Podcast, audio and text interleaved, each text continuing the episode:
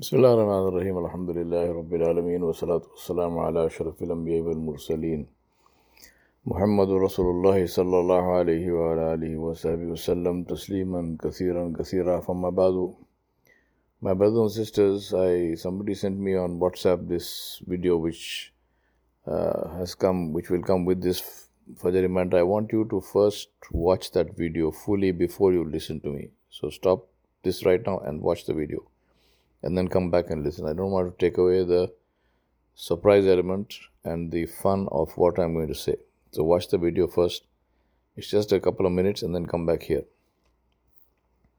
You know what took my breath away is that last statement by that Android um, person, for want of a better name. The uh, speaker is asking her, uh, "You've got a brain which can which can perform millions and millions of functions uh, per second. Is it true?" And she says, "Yes, it is true." This person says that man has created something which is more intelligent than he is. And she says, No, because it is because of the intelligence of my creator that I have this. I have this functioning brain and so on and so forth. And then she says that he has something, my creator has something which I can never have. The speaker saying, What is that? She says, The soul.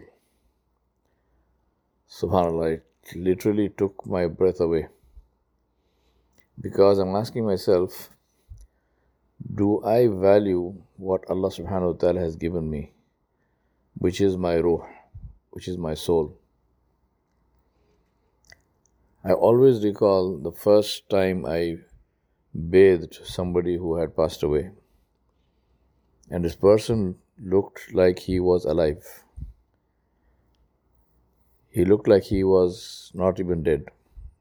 I mean, I knew he was dead, eyes were shut, and so on and so forth. But he just looked like somebody who was sleeping. And I remember, and this is something that happened to me more than 25 years ago. But I remember that as if I am seeing it right now. And I remember asking myself, and I remember asking myself that on that day and many times after that and right now, that what is the difference between that person and me? And the only difference is that my soul is still in my body, whereas that person's soul has left. So that whole body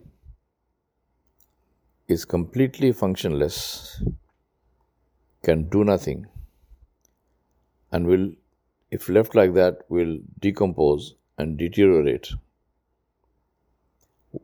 only because the soul has been taken out from it. A living person doesn't decompose. The muscles may get wasted. Somebody who has been in coma for many years, and I know of at least two, two such cases of uh, people who were in a coma for years. So they keep doing physiotherapy for them and so on and so forth. Not because they think that they will get up and walk, but so that the muscles don't completely waste away. But the body doesn't decompose. Whereas a dead person, as soon as the soul comes out of the body, the process of decomposing starts. The question I'm asking myself, and I request you to ask yourself, is do we value the soul?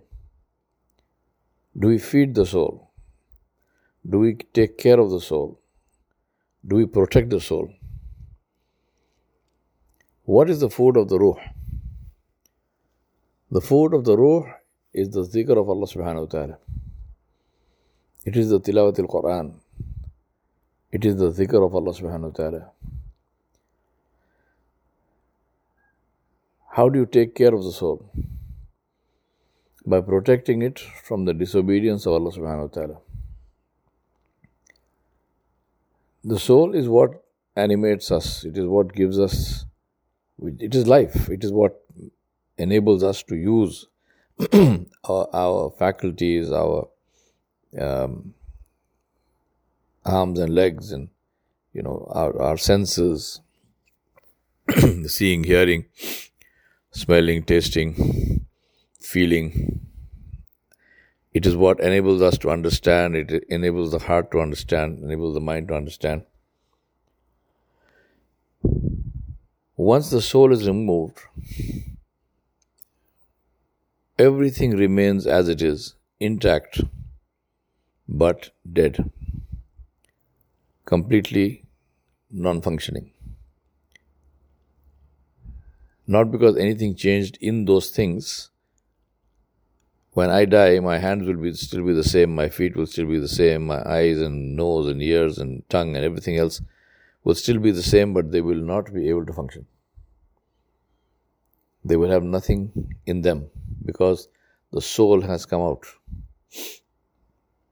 So here is this machine which says that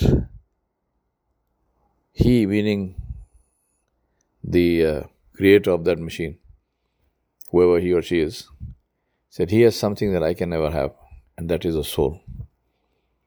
Now, even that answer is a programmed answer, but my point is that it's such a uh, powerful answer that uh, it really touched my heart, and I, I asked myself, Subhanallah, Allah has given me this fabulous wealth of this soul.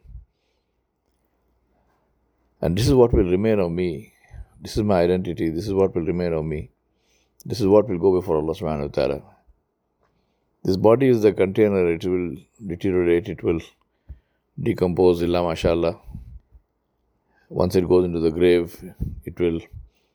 The rule is that it becomes, goes back to dust, illa mashallah.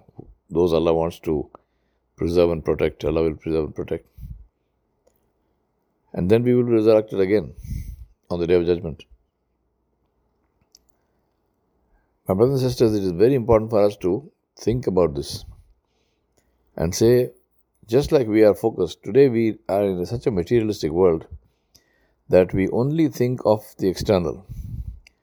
So we have a multi billion dollar industry of cosmetics, we have a multi billion dollar industry of hair oils, we have a, multi billion dollar industry of, um, of gyms and, and, and physical fitness fitness equipment, fitness drinks, and food, fitness foods, and but no matter how fit you are, one day you will die. One day I will die. So by all means, be fit. I'm not saying you know there's nothing romantic by uh, romantic about looking like a pregnant cow, but the point being that at the end of the day, the fit person or the unfit person are both going to go into their graves. So we have we focus on the external. I must look good, I must smell good, I must, you know, uh, wear good clothes. You think about the think about the number of uh, industries which are focused on the appearance of the human being, the external appearance of the human being. I don't want to make a list of it because, of course, you also. Uh, you also know this. But the point is that uh, what about the rest? We have some things to do with our mental health, much less focus on that, but that is there.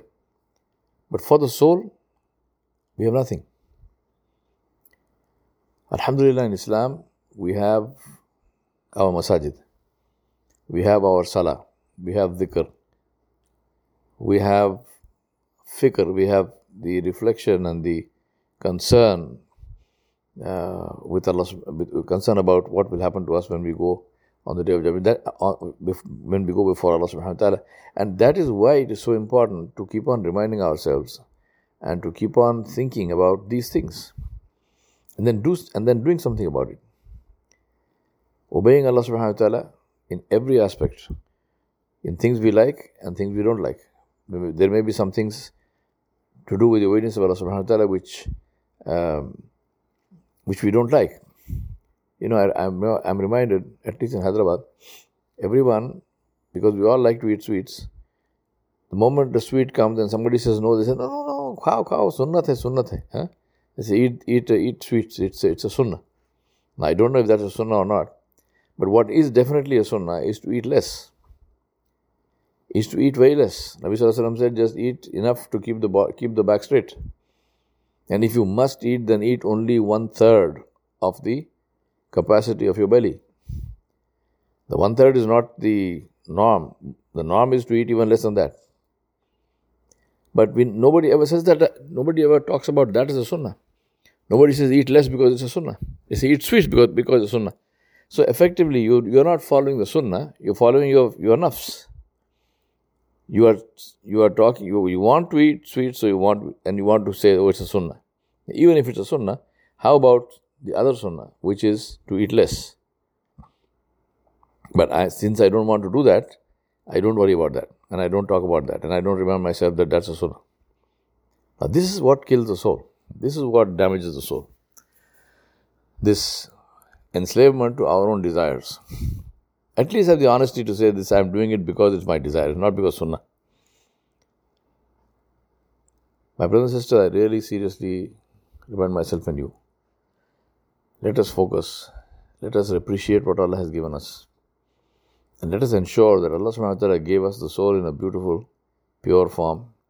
Let us make sure that we take it back to Allah subhanahu wa ta'ala in that same form.